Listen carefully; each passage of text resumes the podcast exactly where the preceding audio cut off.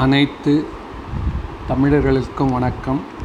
அனைத்து உலகத்தினருக்கும் வணக்கம். வாழ்க வாழ்க வாழ்க. இன்று எடுத்துக்கொண்டிருக்கும் தலைப்பு என் எழுத்து இகழேல். நம்ம இந்த ஆத்திச்சுடியில் ஔவையார் அவர்கள் சொல்லி வைத்தது ஏழாவது வாசகம் என் எழுத்து இகழேல்.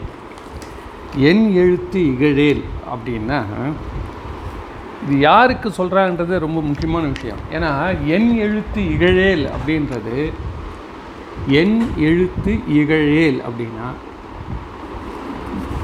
டோன்ட் நெக்லெக்ட் எஜுகேஷன் எஜுகேஷனை படி கல்வியை இகழாதீர்கள் அப்படின்றது தான் இது சொல்ல வராங்க.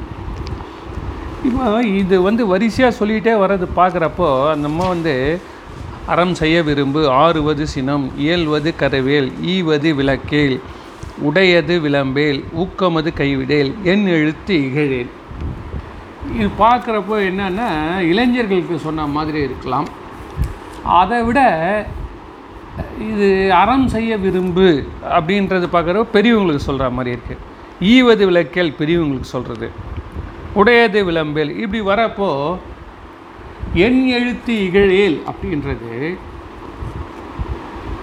குழந்தைகளுக்கு சான்ஸே கிடையாது. படிக்க வச்சா படித்து தான் ஆகணும். அவங்களுக்கு சாய்ஸ் கிடையாது. இழ இகழ்வதற்கு.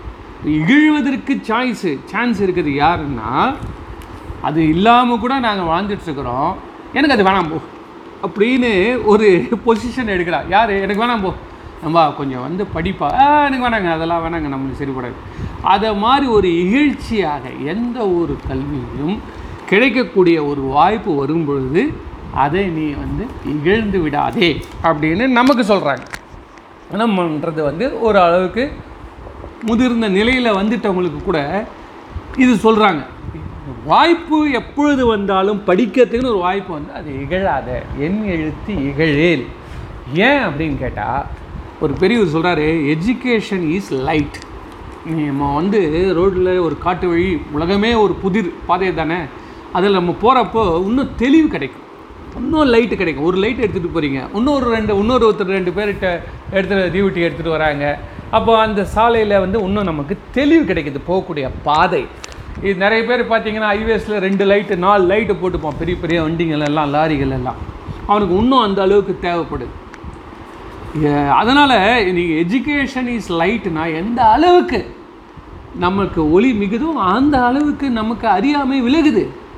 இல்லைன்னா மற்ற ஈஸியாக சொ ஒரே செகண்டில் ஈஸியாக வந்து இல்லைங்க இதெல்லாம் இப்போ கொடுக்குறது இல்லைங்கன்னுவான். ஒரு கடையிலையோ இல்லை ஒரு அரசாங்கத்திலையோ போனீங்கன்னா இல்லைங்க இப்போ கிடையாதுங்க. அதே நீங்கள் உங்களுக்கு அந்த ஜியோ படிக்க தெரியுது அதோட பொருள் தெரியுதுன்னா நீங்கள் அது பேசுகிறப்போ சரின்னு இறங்கி வருவாங்க. எல்லாருமே உலகத்தில் இயல்பு தானே அது. அதனால் எஜுகேஷன் இஸ் லைட் அப்போது இல்லிட்ரஸி இஸ் டார்க் எந்த சப்ஜெக்டில் இல்லிட்ரஸி இல்லிட்ரஸினா படிக்க எழுத படிக்க தெரியாதன்றதுன்றது அந்த காலம். இப்போ இந்த காலத்தில் இல்லிட்ரஸினால் எந்த சப்ஜெக்டை பற்றி உனக்கு தெரியாமல் அதை டீல் பண்ண போறியோ அது இல்லிட்ரஸி நீ இருட்டில் இருந்துனே அதை டீல் பண்ணியானா எப்படி உனக்கு அது கண்ட்ரோலில் வரும்? என்னால் எப்படி அதை வெற்றி கொள்ள முடியும்? அதனால் நம்ம ரொம்ப நல்லா பார்க்க வேண்டிய விஷயம் என்னென்னா இருபத்தொன்னாம் செஞ்சுரியோட படிப்புன்றது எப்படி இருக்கணுமானா இது வந்து முதல்ல லேர்ன் பண்ணிக்கணுமா அப்புறம் அதை அன்லேர்ன் பண்ணிக்கணுமா. அவர் சொல்கிறாரு இருபத்தொன்னாம் செஞ்சுரியில் வெறும் படித்தா மட்டும் பத்தாது. என்ன? படித்ததை வந்து ஃபஸ்ட்டு துக்கி தூரம் வச்சிரு. அதுக்கப்புறம் ரீலேர்ன் பண்ணு. நீயாவே அதோடைய விளக்கம் என்னன்றத ஒரு அதுதான் ஞானம். நம்ம என்ன சொல்கிறோம் ஞா சைவத்தில் கேட்டல் சிந்தித்தல் என்ன சொல்கிறது கற்றல் கேட்டல் சிந்தித்தல் நிட்டை கூடுதல். அதுதான். அந்த பாயிண்ட் வந்து அரசாங்கத்திலையோ ஏதோ எப்படி நீ உனக்கு அதோடைய வேல்யூவை நீ வாங்கி உள்ளுக்குள்ளார வைத்துக்கொள்கிறாயோ அதுதான் மனசில் எப்பவுமே நிற்கும் கல்வி அப்படின்றது என்ன அப்படின்னா படிப்புன்றது வெறும் புஸ்தக படிப்புனா அதை நீங்கள் நிறுத்து அதுக்கப்புறம் அதை பற்றி சிந்திக்க வேண்டும். படிப்புன்றது படிச்சுனே போனாலும் அர்த்தம் இல்லை. அதுதான் வந்து இப்போது கல்வி அப்படின்றத வந்து எல்லா மதமுமே வரவேற்குது. ஆனால் இப்போ பார்த்தீங்கன்னா புத்திசம் ஆமாம் படிக்கணுங்க. எவ்வளோ? எல்லாத்தையும் திறந்துட்டு அவன். அவன் ஜெயினிசம் ஆமாங்க படிக்கணும். குரான் நல்லா படித்து தான் ஆகணுங்கன்னு எழுதியிருக்காங்க. நல்லா எஜுகேஷன் அவசியம். பைபிள் அவங்களும் படிக்கணும். ஒரு மனிதனுக்கு படிப்பு அவசியம் அப்படின்றாங்க ஆனால் சைவம் மட்டும் என்ன சொல்லுதுன்னா கல்வி என்னும் தொல்விடம் பிழைத்து. யார் சொல்கிறது மாணிக்கவாசர் சொல்கிறார் திருவாசத்தில் கல்வின்றது பயங்கரமான ஆழகால விஷம். அப்படின்னா என்னங்க? சைவத்தில் இருக்கவங்களாம் யாருக்குமே வந்து ஒன்றாம் கிளாஸுக்கு மேலே போகக்கூடாது நிறுத்திட வேண்டியதானே கல்வி யார் படிக்கிறாங்க? படிக்காமல் யார் இருக்காங்க சைவர்கள்? அப்போ ஏன் அதை ஃபாலோ பண்ணலன்னா கல்வியை நிறுத்து ஞானத்தை வளர். கற்றல் கேட்டல் சிந்தித்தல் நிட்டை கொடுது அந்த நாலாவது நிலைக்கு நீ வராத வரைக்கும் இந்த இருபத்தொன்னாவது செஞ்சுரியில் நீ பிழைக்க முடியாதுன்னு இன்றைக்கி சயின்டிஸ்ட் எழுதுகிறான் வெறும் ஒருத்தம் பட்சதை வந்து படித்து கொண்டே இருந்தால் உனக்கு அறிவு வளராது. அந்த படித்ததை நீ உள்வாங்கி அதை தராசு தட்டில் வச்சு நீ சிந்தித்து நீ முடிவெடுக்கணும். அதற்கான புத்தி உனக்குள் அமைய வேண்டும். ஸோ அதுதான் அவங்க சொல்கிறாங்க it is not for real என்ன re- அது என்னென்னா நல்லா பார்த்துக்கோங்க. இருபத்தொன்னாவது நூற்றாண்டின் இந்த காலத்தில் ஒருத்தன் வந்து படிப்பறிவு இல்லாதவங்க அப்படின்னா யார் தெரியுங்களா? எழுத படிக்க தெரியாதவன் படிப்பறிவு இல்லாதவன் இல்லை. படிப்பறிவே இல்லைங்க அப்படின்னா இப்போ நம்ம நிறைய பேர் சொல்லுவாங்க. "ஆ, அவருக்கு அது ஒன்றும் தெரியாதுங்க. அவருக்கு ஒன்றும் தெரியாது. அவர் பெரிய அப்பா தாத்தா சித்தப்பா பெரியப்பா வீட்டில் இருக்கான் அவனுக்கு ஒன்றும் தெரியாதுங்க. அதை பற்றி அவனை அங்கே அனுப்பாதீங்கன்னா அப்போ அந்த இடத்துல அவன் வந்து முட்டாள். அந்த இடத்துல அவன் கல்லாதவன். எதுக்கு? ஒரு ஒன்றில் ஒரு கம்ப்யூட்டர் ஒர்க்கு அனுப்புகிறாங்க இந்த கம்ப்யூட்டர் இருக்கப்போ இந்த நெ நெட்டு கனெக்ஷன் வரல கொஞ்சம் பாரு அப்படின்னா அதை பற்றி ஆ எனக்கு தெரியாதுங்க. எவ்வளோ பேருங்க எவ்வளோ பணக்காரன்லாம் கூட வசதி இருக்கிறவன் இன்றைக்கி ஸ்மார்ட் ஃபோன் யூஸ் பண்ணுறதே கிடையாது. அவங்கள பொறுத்த வரைக்கும் இல்லை இல்லைங்க எனக்கு இது போதுங்க. இல்லை ஒரு ஊருக்கே பெரிய தலைவராக இருக்கான். அவன் கையில் என்ன பார்த்தீங்கன்னா எப்போ பார்த்தாலும் இந்த சாதாரண ஃபோன் தான். இந்த நான் அதெல்லாம் எனக்கு வேணாங்கன்றான். என்னடா பாவி ஏன்டா வேணான்ற அப்படின்னு கேட்டால் அதை கற்றுக்கிறதுக்கான ஆர்வம் இல்லை. ஸோ அதை பொறுத்த வரைக்கும் அவன் இல்லிட்ரஸி ஆனால் இவங்க என்ன சொல்கிறாங்க அந்த மாதிரி இல்லிட்ரஸியாக இருந்துராதரா இந்த காலத்தில் நீ வந்து எழுத படிக்க தெரிஞ்சால் மட்டும் பத்தாது. நீ புது விஷயங்களை லேர்ன் பண்ணணும் அறிந்து கொள்ள வேண்டும். அறிந்ததை மறந்து மறக்க வேண்டும் துறக்க வேண்டும்.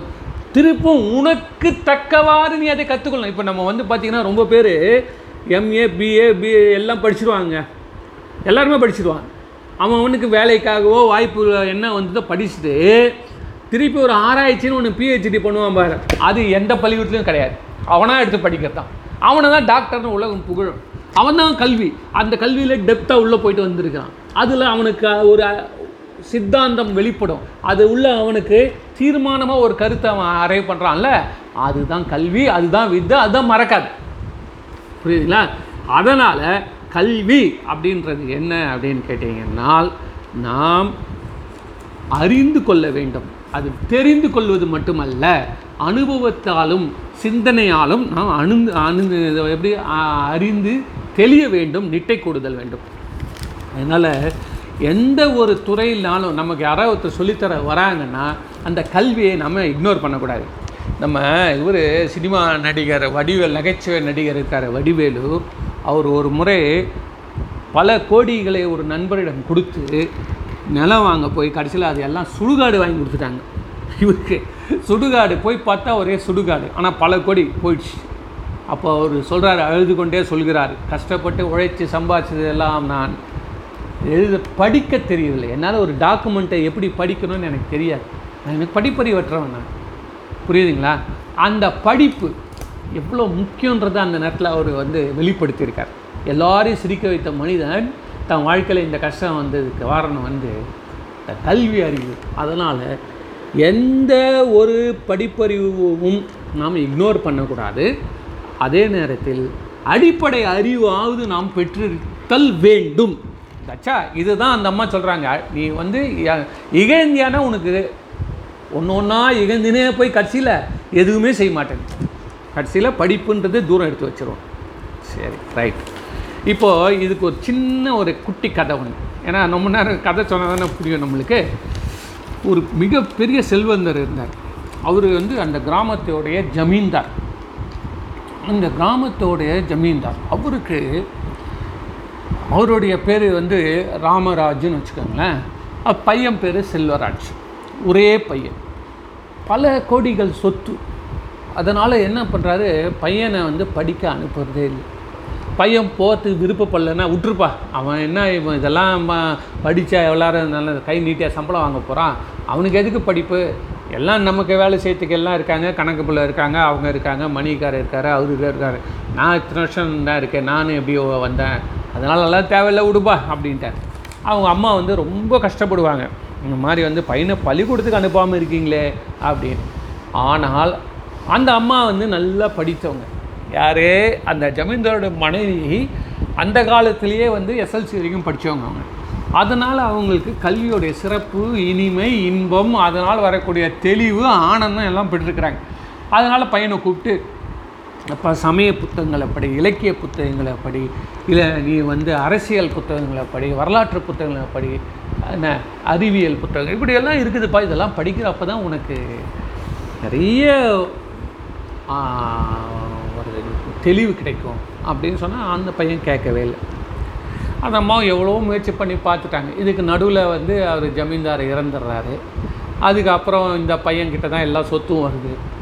இப்போ இந்த அம்மா என்ன பண்ணுறாங்க இவனை திருத்தி திருத்தி பார்த்து ஒரு இவன் திருந்தலைன்ற அந்த வேதனை இருக்கிறப்போ அந்த வீட்டில் சமையல் வேலை செய்யக்கூடிய ஒரு தாய் அவங்க ஒரு ஏழ்மையான குடும்பம். அந்த வீட்டு பையன் அந்த அம்மாவுக்கு ஒரு பையன். அந்த பையன் வந்து படிப்புக்காக வந்து இவங்க உதவி கேட்குறாங்க. பையனை வந்து இந்த பள்ளிக்கூடத்தில் சேர்க்கணுமா? அந்த மாதிரி ரொம்ப மகிழ்ச்சியாக இந்த பையனை சேர்த்து வச்சு அவன் நான் முன்னுக்கு வரட்டமே. அதை பார்த்தாது இவன் கொஞ்சம் அவனை பண்ணுவானான்னு சொல்லி இந்த ரெண்டு பசங்களும் ஒருத்தர் ஒருத்தர் ஃப்ரெண்டு யாருன்னா செல்வராஜ். அவருடைய அந்த சமையல்காரர் இருக்காங்க இல்லையா? அவங்களுடைய பையன் பேர் வந்து லட்சுமணன். இந்த லட்சுமணனும் இந்த செல்வராஜும் ரொம்ப நண்பர்கள். அதாவது ரொம்ப நெருங்கிய நண்பர்கள் இல்லைனாலும் ஏன்னா அவன் பணக்கார கூட்டத்தில் பசங்க கூட பழகிட்டு இருப்பான். இவன் வருவான் போவான். அவனுக்கு தேவையான சில உதவிகளை பண்ணுவான். இந்த பையன். யாருக்கு? இந்த செல்வராஜுக்கு. சரி. இப்படியே காலம் போயிட்டே இருக்கப்ப செல்வராஜுக்கிட்ட இது வந்து இந்த ப உதவி வாங்கி இந்த பையன் படித்து வெளியூர் போயிடுறான். இதுக்குள்ளே இந்த செல்வராஜை சூழ்ந்திருக்கக்கூடிய இந்த என்ன சொல்கிறது அந்த வீண் ஆடம்பர கூட்டம் என்ன பண்ணுறாங்க கொஞ்சம் கொஞ்சமாக இவரை உரிய ஆரம்பிக்கிறாங்க. இவர்கிட்ட இருக்க சொத்துக்கள் எல்லாம் அபகரிக்க ஆரம்பித்து இந்த மாதிரி பணம் தேவை விவசாயம் சரியாக பண்ண தெரியல அவனுக்கு. அதனால் உடனே என்ன பண்ணுறாங்க கடன் வாங்கணுன்னா ஒரு டாக்குமெண்ட் கையெழுத்து வாங்கிட்டு ஒம்பது டாக்குமெண்ட் கையெழுத்து அது கை நாட்டு வாங்கி போட்டால் மொத்த சொத்துமே இவன் கையில் போயிடுச்சு. இதுக்கு நடுவில் அவனுடைய தாயும் இறந்துடுறாங்க. ஸோ அனாதையாக நிற்கிறான் ஸோ எதுவுமே எல்லாம் சுத்தமாக போட உடனே ஊரை விட்டு வெளியில் போக வேண்டிய சூழ்நிலைக்கு ஆகிட்டான் நடந்து நடந்து நடந்து வந்து ஊரை விட்டு வெளியில் வந்தோடனே பக்கத்து ஊரில் வந்து இந்த தினக்கூலியாக சேர்ந்து இந்த ரோடுலெல்லாம் வந்து சாலைகளை பராமரிக்கக்கூடிய அந்த தினக்கூலி அவங்க கூலி கொடுப்பாங்க. அந்த மரத்தடியிலே படுத்திருப்பான். அதை வாங்கி சாப்பிடுவான். அங்கே பக்கத்தில் ஒரு டீ கடை இருக்குது அந்த டீ கடையில் போய்ட்டு டீ சாப்பிடுவான். இப்போது அந்த சாலை வழியாக ஒரு மிகப்பெரிய கார் ஒன்று போகுது. அது வந்து பார்க்கறதுக்கு ரொம்ப பிரம்மாண்டமாக படகு மாதிரி அந்த கார் இறங்குது. அந்த கார்லேருந்து கொஞ்சம் நண்பர்கள்லாம் ஒரு குடும்பம் இறங்குது. இறங்கி அவங்களும் வந்து ஒரு அவசரத்துக்காக ஒரு டீயோ தண்ணியோ வேணும்னு கேட்குறாங்க இப்போ இந்த ஓரமாக உட்காந்து தரையில் உக்காந்துன்னு இந்த டீ குடிச்சிட்டு இருக்கிற செல்வராஜ் அதை பார்த்துட்ருக்குறான் பார்த்துட்டு இருக்கிறப்போ அந்த கார்லேருந்து இறங்கின ஒரு பெரிய ஒரு அதிகாரி மாதிரி இருக்கார். அவர் வந்து செ- கிட்ட வந்து நீ செல்வராஜ் தானேன்னு கேட்குறாரு எனக்கு ரொம்ப தூக்கிப்படுது ஆமாம் ஐயான்றான். ஐயாவா? என்ன தெரியலையா? தெரியலையே அப்படின்னு சொல்கிறேன் நான் தான் லட்சுமணன். அம்மா படிக்க வச்சதால நான் இப்போ வந்து பெரிய ஜட்ஜாக இருக்கிறேன் நான். இந்த மாதிரி நம்ம சொந்த ஊருக்கு தான் போயிட்டு நீ ஏன் இங்கே என்ன பண்ணுறவான்னு இந்த மாதிரி அழுகுறான். கட்டி பிடிச்சி அழுகுறான். நீ எவ்வளோ சொன்ன? படி படின்னு. ஆனால் நான் படிக்கவில்லை. அதை அனுபவிக்கிறேன் அப்படின்னா இல்லை நீ உன்னால் முடியும் நீ எழுந்துவான்னு சொல்லி தட்டி கொடுத்து அவனுக்கு வந்து வியாபாரம் செய்வதற்கும் மாலை நேரங்களில் கல்வி பயில்வதற்கும் அந்த நீதிபதியானவர் உதவி செய்கிறார். அதிலிருந்து இந்த ஏற்கனவே பட்ட அனுபவங்கள்லாம் வந்து வச்சு செல்வராஜன் அவர் வந்து மீண்டும் மீண்டும் தன்னுடைய உழைப்பை பெருக்கி மிகப்பெரிய ஒரு செல்வந்தராக ஆகிறார் என்று இந்த கதை முடியுது. இதில் வந்து எப்படி நிலைமை எப்படி இருக்குன்னா உழைப்பு இருக்குது பத்தாது. அறிவு இருக்குது பத்தாது. புகழ் இருக்குது பத்தாது. இருந்தாலும் கல்வி அடிப்படை அவசியம். அதுதான் மனிதனுக்கு ஒரு தெளிவு கொடுத்து கொண்டே இருக்கக்கூடிய ஒரு விளக்கு. அதான் ஆரம்பத்தில் சொன்னேன். எஜுகேஷன் இஸ் லைட் நீ என்ன இருந்தாலும் இருட்டில் வந்து போராடுற மாதிரி தான் வெளிச்சம் இல்லை சார். உன் கையில் ஆயுதங்கள்லாம் இருக்குது. சக்தி இருக்குது. ஆனாலும் இருளில் நீ எதிரியை எப்படி நீ போராட முடியும்? அதனால் கல்வின்றது ஒரு கலங்கரை விளக்கம் அப்படின்றது நம்ம இந்த நேரத்தில் உணர்வோம். அதே நேரத்தில் இன்னும் ஒரு சின்ன ஒரு மேட்டர் ஒன்று சொல்லிடுறேன். முடிக்கிறதுக்கு முன்னாடி ஆட போங்க சார் உங்கள் படிப்பு நீங்கள் எல்லாம் எங்களெல்லாம் வயசாகி போச்சு. இனிமேல் என்ன என் பேரங்கிட்ட கொடுங்க ஃபோனு சூப்பராக பண்ணிவிடுவான் எல்லாருடைய வசனங்கள் இப்போ. என்ன கேட்டீங்கன்னா என் பொண்ணு வந்தால் தாங்க அந்த ஃபேஸ்புக்கு இதெல்லாம். உண்மையிலேயே இப்போ இந்த அளவு ஒரு ஃபேஸ்புக்லேயோ இல்லை ஒரு வாட்ஸ்அப்லேயோ வந்து ஒரு குடும்பம் வந்து தொடர்பு கொண்டு இருக்கிறது நம்ம பெருசாக நினைக்கிறோம். அது அவங்க பாராட்டத்தக்க வேண்டியது தான் ரொம்ப பேர் கேட்டிங்கன்னா ஐயோயோ என்னால் முடியாது. இந்த செல்ஃபோன் அந்த ஃபோனெல்லாம் எனக்கு ரொம்ப தெரியாதுங்க. ஃபோன் வரும் பேசுவாங்க. அதெல்லாம் எனக்கு வேறு எதுவுமே தெரியாதுங்க அப்படின்னு சொல்கிறாங்க ஸோ நம்ம என்ன பண்ணுறோன்னு கேட்டிங்கன்னா என்ன சொல்கிறோம் ஐடி இல்லிட்ரேட்டுன்றான் அவன் என்ன சொல்கிறான் கம்ப்யூட்டர் இல்லிட்ரேட்டுன்றான் நம்மளெல்லாம் என்ன சொல்லுவான்னா கம்ப்யூட்டரை தட்டவோ திறக்கவோ தெரியாது சார் சுவிட்சு ஆஃப் ஆன்னு ஆஃப் எங்கே இருக்கு கூட தெரியாது சார் நம்மளுக்கு. அந்த மாதிரி ஒருத்தங்க நம்ம இருக்கிறோம் வச்சுக்கோங்களேன் அப்போது கை நாட்டு போடுறவன் நிலமை எப்படி இருக்கும்? இந்த ஓ கச்ச கச்சன்னு மேலே படமாக எழுதி வச்சுக்கிறாங்க அதை கை நாட்டு போடுறவன் படிக்க தெரியாது. ஆனால் அவன் சொத்து பற்றியோ அவன் வாங்கின கடனை பற்றி எழுதியிருக்கிறான் அவன் மனசு எவ்வளோ வேதனையாக இருக்கும். என்ன எழுதுனாங்க இப்போ நம்மளே இருக்கிறோம் நம்ம எங்க ஒரு ஃபார்ம் ஹிந்தியில் இருக்குது இந்த பக்கம் இங்கிலீஷில் இருக்குது எந்த பக்கத்தை திருப்புவோம் ஃபஸ்ட்டு இங்கிலீஷை படிக்கவா ஹிந்தி படிக்கவா? இங்கிலீஷை தான் படிப்போம். ஹிந்தியில் இருக்குது நமக்கு தெரியாது. சப்போஸ் ஒரு ஃபார்ம் ஹிந்திலே இருந்தால் நமக்கு எது என்ன? இல்லைங்க இது கைது போட்டால் தான் நீங்கள் வந்து இந்த கைலாஷ் யாத்திரை போக முடியும். சொன்னால் நம்ம என்ன பண்ணுவோம்? போட்டுருவோம். ஆனால் அதில் என்ன இருக்குதுன்னு தெரியாது. புரியுதுங்களா? அதே மாதிரி தான் இந்த கம்ப்யூட்டரை பற்றி நமக்கு தெரியாது. அப்படின்றால் அந்த கம்ப்யூட்டரில் என்ன நல்லது நடக்க போதா கெட்டது நடக்க போதா நமக்கு தெரியாது. அதனால் இப்போ எவ்வளோ பாதிப்பு வருதுன்னு பார்த்துக்கோங்க. இந்த இருபத்தொன்னாம் நூற்றாண்டில் ஒருத்தர் சொன்னார் நீ கம் படிக்கிறது முக்கியம் இல்லை எஜுகேஷன் முக்கியம் இல்லை. லேர்னிங் தான் முக்கியம். லேர்னிங்னா என்ன? ஒருத்தன் செய்கிறத வச்சு இன்னொருத்தன் நீ வந்து தெரிந்து கொள். லேர்னிங் நீ லேர்ன் பண்ணலன்னா நீ இருக்க முடியாது. அவர் சொல்கிறார் இருபத்தொன்னாம் நூற்றாண்டில் இப்போ நீ எழுத படிக்க தெரிஞ்சேன்னு பெருமையாக சொல்லிக்காத. புது புது விஷயங்களை நீ தெரிந்து கொள்ளவில்லை என்றால் நீ அவுட் ஒரு லிஃப்ட்டுக்கு நம்பர் போடக்கூட தெரியாது. லிஃப்ட்டில் அலாம் அடிக்க தெரியாதுன்னா நம்ம மாட்டிங்கன்னா எப்படிங்க? வசதி வாய்ப்புகள் மட்டும் வாங்கி கொண்டே இருக்கோம். ஆனால் அதை பற்றி நாம் தெரிந்து கொள்ளவில்லை என்றாலும் என் எழுத்து இகழுதலுக்கு சமம். இது எப்படி கேட்டிங்கன்னா ஒரு ஃபோன் வரும் சார். நான் பேங்க் மேனேஜர் பேசுகிறேன் சொல்லுங்கள் உங்கள் ஆதார் நம்பர் சொல்லுங்கள் இன்றைக்கி உங்களுக்கு ஏடிஎம் கார்டு போயிடுச்சு அப்படின்னு ஒன்று ஐயோ ஐயா ஐயா அனுப்பிடாதீங்க ஐயா. கேன்சல் பண்ணிடாதீங்க ஏடிஎம் கார்டு இல்லைன்னா எங்களால் பணம் எடுக்க முடியாது. அப்போ உன்னுடைய பாஸ்வேர்டு சொல்லு. இது மாதிரி பாஸ்வேர்டை வாங்கி பல பல லட்சம் இழந்தவர்கள் இருக்கிறார்கள். இவர்கள் எல்லாம் மெத்த படித்தவர்கள். நல்லா பார்த்துக்கங்க. சாதாரண ப படிப்பறிவு இல்லாதவன் ஏமாறுறது கம்மி இதில். எத்தனையோ ப்ரொஃபஸர்ஸ் டாக்டர்ஸ் இவங்க எல்லாரும் பாஸ்வேர்டு ஷேர் பண்ணியிருக்காங்க ஏன் தெரியுங்களா? அவங்களுக்கு ஒரு மெயில் வரும். அந்த மெயில் இன்கம் டேக்ஸ் டிபார்ட்மெண்ட்னு போட்டு வரும். அதில் போட்டிருக்கோம் உனக்கு 50000 ரூபாய் திருப்பி தரப்போகிறோம் ஒரு லட்ச ரூபாய் திருப்பி தரப்போகிறோம் உன்னுடைய அக்கௌண்ட் நம்பர் சொல்லு சொல்லிவிடுவான் உன்னுடைய லாகின் ஐடி சொல்லு சொல்லிவிடுவான் உன் பாஸ்வேர்டு சொல்லு சொல்லிவிடுவான் முடிஞ்சு போச்சு. பல லட்சம் போயிடும். இப்போ இன்னைக்கு நடக்குதுங்க. இன்னைக்கு இந்த இந்த சொற்பொழி கேட்குறவங்க எல்லாருக்கும் இது தெரிஞ்சிருக்கும். இருந்தாலும் ஃபோன் வரும்போது அவங்களுக்கு ஒரு நடுக்கம் வந்துடும் சொல்லிவிடுவாங்க யார்? என்ன ஏங்க அவன் கூப்பிட்ற குரல் எப்படி தெரியுமா இருக்கும்? இன்றைக்கி நீ கொடுக்கவில்லை என்றால் இன்றைக்கி நீ அவ்வளோதான் உன் அக்கௌண்ட் க்ளோஸ் ஆகிடுச்சு அப்புறம் நீ வந்து ஐயோ பணம் போட்டு வச்சுருக்குறோம். அக்கௌண்ட் க்ளோஸ் ஆகிடுச்சுன்னா திருப்பி யார் பேங்க்குக்கு போகிறது பேங்க் போகிறது ஆட்டோ செலவாகும் கூட்டத்தில் நிற்கணும் சரி ஐயா இந்தாங்க. இன்னொரு ஒரு இமெயில் வரும். எல்ஐசி உனக்கு எப்பயோ போட்ட எல்ஐசி நீ டிஸ்கண்டினியூ பண்ணியிருக்கிறீங்க அந்த பாலிசியோடைய ப்ரீமியம் பணத்தை திருப்பி தரோம் கொடு. அதனால் இதில் நம்பி ஏமாந்தவர்கள் ஏன்னு கேட்டிங்கன்னா சமூ அவங்க வந்து லேர்ன் பண்ணவில்லை ஒரு கம்ப்யூட்டர் எப்படி ஒரு ஏடிஎம் கார்டு எப்படி இயங்குகிறது ஒரு ஆஃபீஸ் எப்படி இயங்குகிறது ஒரு நாட்டு நடப்பு என்ன இப்போ இதெல்லாம் வந்து இந்த துறையை பற்றி நீ வந்து இருபத்தொன்னாம் நூற்றாண்டில் நீ தெரிந்து கொண்டே இருக்க வேண்டும். நிகழ்ந்து விட்டாய்.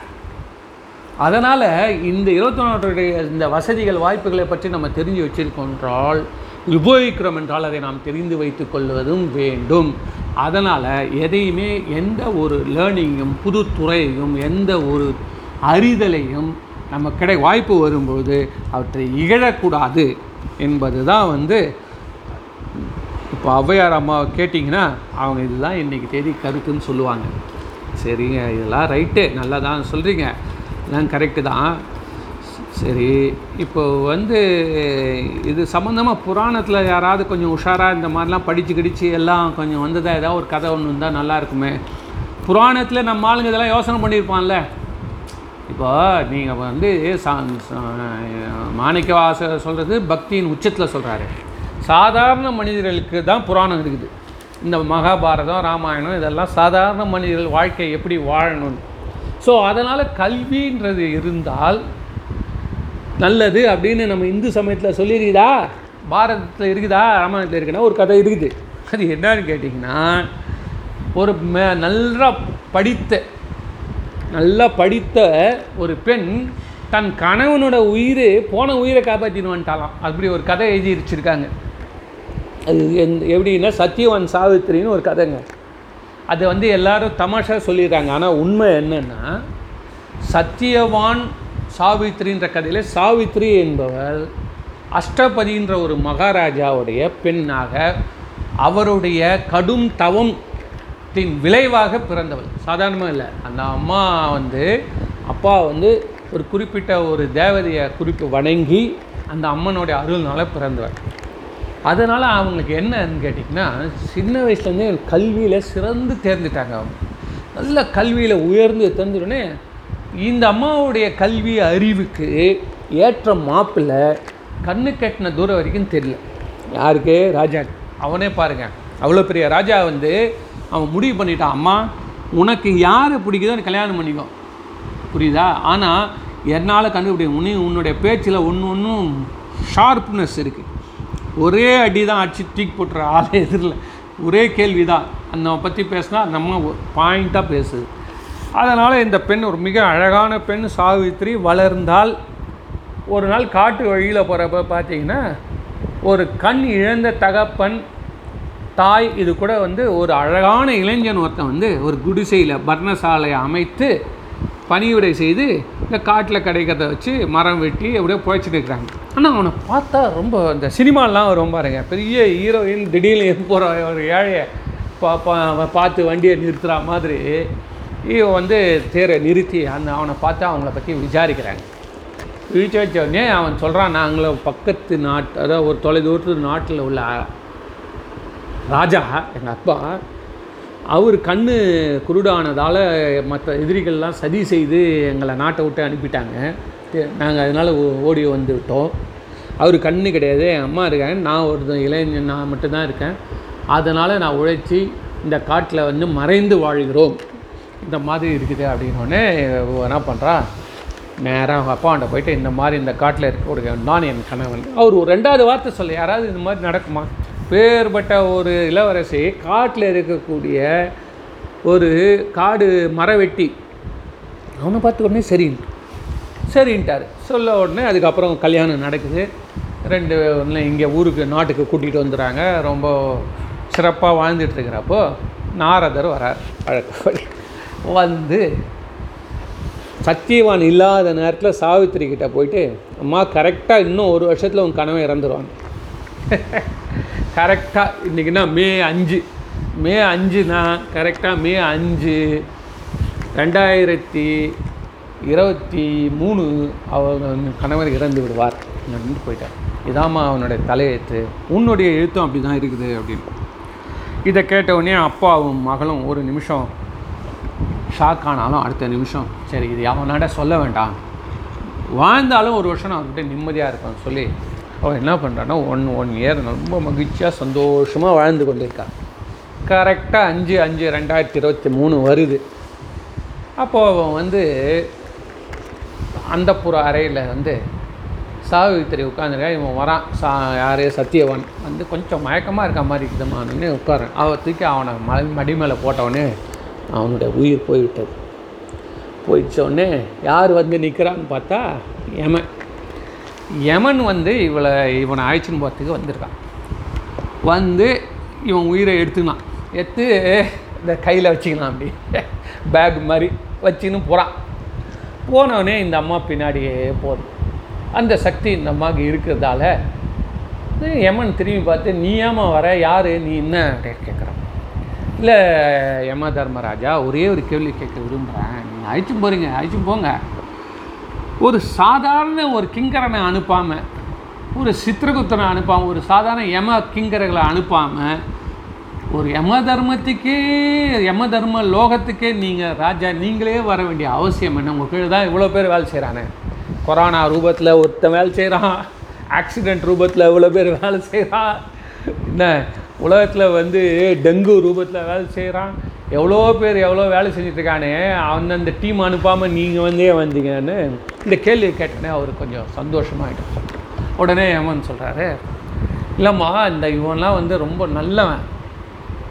சத்யவான் வந்து ரொம்ப நல்லவன். ரொம்ப வருஷம் இந்த பூலோகத்தில் இருக்கக்கூடாது. ஏற்கனவே அவன் வந்து ஜ- போக வேண்டியவன். சும்மா ஏதோ கொஞ்ச நாளுக்கு வந்தான். அதனால் அவனை இட்டுன்னு போகிறதுக்கு நாங்கள் தான் வருவோம். இது எப்படின்னு கேட்டியானா வாரியார் சொல்லுவார். ஒரு உதாரணம் ஒன்று சொல்லுவார் வாரியார் சுவாமிகள். வந்து பிளேடு பக்கிரி இருக்கான் பிக் பேக்கெட் பக்கிரி இருக்கான்.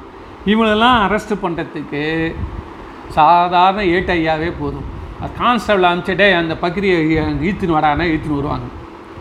ஆனால் மகாத்மா காந்தியை அரெஸ்ட் பண்ணணுன்னா கான்ஸ்டபிளை அனுப்புவாங்க. இதே உதாரணம் சொல்லுவார். அந்த துரமார்களுடைய தலைவராக இருக்கிற அந்த கமிஷனர் இருக்கார் பாருங்க டிஐஜி அவரே வருவார் வந்து ஐயா கொஞ்சம் வந்து ஒத்துழைங்க. மரியாதையாக கூட்டின்னு போவார். ஏன்னா புரளையம் கிளம்பிடும். அவர் அரெஸ்ட் பண்ணிட்டாங்க. அதனால தான் பெரிய பெரிய தலைவர்களை அரெஸ்ட் பண்ணணும்னா ஐஜியே வருவார் கமிஷனரே வருவார் வந்து கிட்டே இருந்து அரெஸ்ட் பண்ணி கோர்ட்டில் கொண்டு போய் இது பண்ணுவாங்க. அது மாதிரி தான் சிவனடியார்களை கூட்டின்னு போனோம்னா யார் வருவாங்க? சிவலோகத்துலேருந்தே ஆளுங்க வருவாங்களாம். அதே மாதிரி புண்ணியம் செய்தவர்களை கூட்டிகிட்டு போகணுன்னா நல்ல புண்ணியத்தை சிறந்தவங்கன்னா யம தர்மராஜாவே அவனுடைய தேரில் வருவான் புரியுதா? அதனால் நானே வந்திருக்கேன்னா இது அந்த அளவுக்கு புண்ணியம் செய்த ஆத்மாமா அப்படின்னு ஆன சொல்லுவார். சொல்லிட்டு இவ்வளோ நல்லா கேள்வி கேட்குறியே. ரொம்ப நீ நல்லா பண்ண தெரியுது. ஆனால் ஒரு வரம் கேள்வி ஒரே ஒரு வரம். நீ எது வேணால் கழு தருவேன். இந்த இவன் உயிரை தவுத்து. அவன் எவ்வளோ உஷா இருப்பார். இந்த மா மார்வாடிகளாக இருப்பாங்க. அவங்கக்கிட்ட பேசுனீங்கன்னா என்ன வேணால் தரேன் சார். விலை மட்டும் குறையலாம் அவ்வளோதான் கடையில் உட்காந்து டீ வேணுமா? டீ சாப்பிடுங்க. தண்ணி தரேன். ஏசி போடுறேன். நல்லா பேசுகிறேன் விலையில் மட்டும் ஒரு பைசா குறைய முடியாது. என் இல்லைன்னா நீ வியாபாரம் பண்ணலோட பரவாயில்ல. அதே மாதிரி தான் எமன் யமன்டா அவன்றவன்ல அதான் அது அவன் உஷாராக இருக்கிறான் யமன். இந்த இவனை மட்டும் என்னால் பிடிக்க முடியாது விட முடியாது. இந்த அம்மா வந்து சரி பரவாயில்லைங்க எனக்கு ஒரே ஒரு வாரம் கொடுத்தா போதும். எங்கள் மாமனார் வந்து கண்ணு தெரியாமல் இருக்கார். அவருக்கு மட்டும் கொஞ்சம் கண்ணு கொடுத்தீங்கன்னா அவர் ராஜ்யத்துக்கு பழையபடி போயிடுவார் ராஜவாஜன் ஓகேப்பா எடுத்துக்குமா உடனே அந்த வாரம் கிடச்சிருச்சு. திரும்பி இந்த இவனை கை கீழே கை வச்சுட்டு இழுத்துன்னு போயினே இருக்கிறாரு தோலில் எப்படி பிடிச்சி வச்சுட்டு இவரை கையை பிடிச்சி இழுத்துட்டு போயிட்டே இருக்கார். இழுத்துன்னு சொல்கிறத விட அழைச்சி கொண்டு போயிருக்கார் எமன் யாரை? சத்தியவானோட உயிரை. திரும்பி பார்த்தா திருப்பியும் சா சாவித்திரி வரா என்னம்மா என்ன திருப்பி வந்து என்னை தொந்தரவு பண்ணுறாரு இல்லை இல்லைங்க ஏன் வேறு ஒன்றும் நான் எதுவும் கேட்கல. இந்த உலகத்தில் வந்து எல்லாருக்கும் ஒரு ஒரு கடமை விதிக்கப்பட்டிருக்கு. இளைஞர்கள்னால் படிக்கணும். பெரியவங்கன்னா தான தர்மம் பண்ணணும். இல்லற இல்லறத்தரசர்கள்லாம் இல்லறவாசியை காப்பாற்றணும் முனிவர்கள் சுவாமி இப்படியெல்லாம் இருக்குது. மனைவிக்கு என்ன ஒரே ஒரு கடமை என்னென்னா கணவன் பின்னாடி போகிறது அதனால தான் அவர் பின்னாடி நான் வரேன். எனக்கு நான் உங்களை எந்த தொந்தரவு பண்ணல. நீங்கள் பாட்டு கூட்டின்னு போங்க நான் பின்னாடி. எனக்கு வேறு போக்கு கிடையாது. என்னை பொறுத்த வரைக்கும் என் கணவனிடம் சொல்லுவது தான் மனைவியின் கடமை என்று சாஸ்திரங்களே வகுத்து விட்டது. அப்புறம் நீங்கள் எப்படி என்னை தடுக்க முடியும் வர்றது அப்படின்னோடனே ஏமன் அடாடாடாடா ரெண்டாவது கேள்வியில் என்னை மடக்கிட்டாலே. அம்மா இப்போ என்னம்மா வேணும்? இந்த மாதிரி என்னுடைய மாமனாருக்கு இந்த மாதிரி வந்து பத்து பிள்ளைகள் பிறக்க வேண்டும். பத்து பிள்ளைகள் அவங்க கொடு அவருக்கு அவர் ராஜ்யம் நடத்தட்டும். அப்படின்னு. உடனே சரி நான் அந்த வார்த்தையை கொடுத்துறேன். திருப்பி இவர் இட்டுன்னு போய் எதுக்குறாரு? சத்தியவான எம்மா திரும்பி பார்த்தா திரும்பி சத்திய சாவித்திரி வரான். அம்மா என்னம்மா இது? ரெண்டு வரம் கொடுத்துட்டேன் மூணாவது இப்படி கேட்குறியம்மா இன்னும் வரம் வேணும். இதுக்கு மேலே என்னால் முடியாது. ஆனால் உன் வீட்டுக்காரன் உயிர் மட்டும் தரமாட்டேன். உடனே சாவித்திரி சொல்கிறாங்க ஐயா நான் இது வரைக்கும் எனக்கு தெரிஞ்சதெல்லாம் தர்மத்தை தான் சொல்லியிருக்கேன். அதனால் நான் நீங்கள் தான் இப்போ எனக்கு வந்து நின்றுடுவேன்னு நீங்கள் நினைக்கிறீங்க. நான் நிற்க முடியாது. நான் வந்துட்டு தான் இருப்பேன். இல்லைம்மா நான் ஒரே வரம் கொடுக்குறேன். இதோட நீ போயிடு. என்ன வரம்? கேளு. அப்படி. உடனே இந்த அம்மா என்ன பண்ணாங்க எனக்கு ஒரே ஒரு வரம் வேணும். என்ன வேணும் எனக்கு பத்து புள்ள பிறக்கணும் அப்படின்னு. உடனே சரின்ட்டு அறியாம் பத்து புள்ள பிறக்கணும் சரி. உடனே எம்ம தான் திரும்பி போகிறாரு அந்த நேரத்தில் சாவித்திரி கேட்குறேன் அம்மா எங்கே ஐயா எங்கே ஐயா போகிறீங்க இந்த மாதிரி இவோட சத்தியவானை விட்டுன்னு போகிறாங்க அவரை அனுப்புங்க நாங்கள் குடும்பம் நடத்தி பத்து குழந்தை பெற்று கொடுக்குறோம். அதுக்கப்புறம் நீங்கள் கூட்டின்னு போங்க. ஆடாடாடாடாடா எம மாட்டிக்கினான். அம்மா உன் அறிவை வேந்தேன். உன்னுடைய கல்வி அதோடைய தெளிவு அவையெல்லாம் கேட்டு நான் மகிழ்ச்சி அடைந்தேன் என்று சொல்லி அந்த சத்தியவானை திருப்பி அனுப்பிவிடுகிறான் என்று புராணம் சொல்கிறது. அதனால் இந்த கல்வின்றது பெண்கள் படிக்கிறதால அந்த குடும்பத்துக்கு வரக்கூடிய எவ்வளோ வரக்கூடிய ஆபத்துக்களை அவங்க கல்வி கட்டால் அவங்க படித்து உடனடியாக நடவடிக்கை எடுக்க முடியும். இல்லைன்னு சொன்னால் படிக்க தெரியாதவன் படிக்க தெரியாத மனைவி இருக்கிறதால எவ்வளோ துன்பங்கள் வரும் தெரியுமா? அதனால் அவசியமாக அந்த குடும்பத்திற்கு கல்வி தேவை. யாரும் தனக்கு கிடைக்கக்கூடிய வாய்ப்பு கல்வி வாய்ப்பை எண்ணும் எழுத்தியும் இகழாதீர்கள் என்ற ஔவையார் சொன்ன மொழியை முன்வைத்து இந்த சிற்றுரையை முடிக்கிறேன். நன்றி வணக்கம்.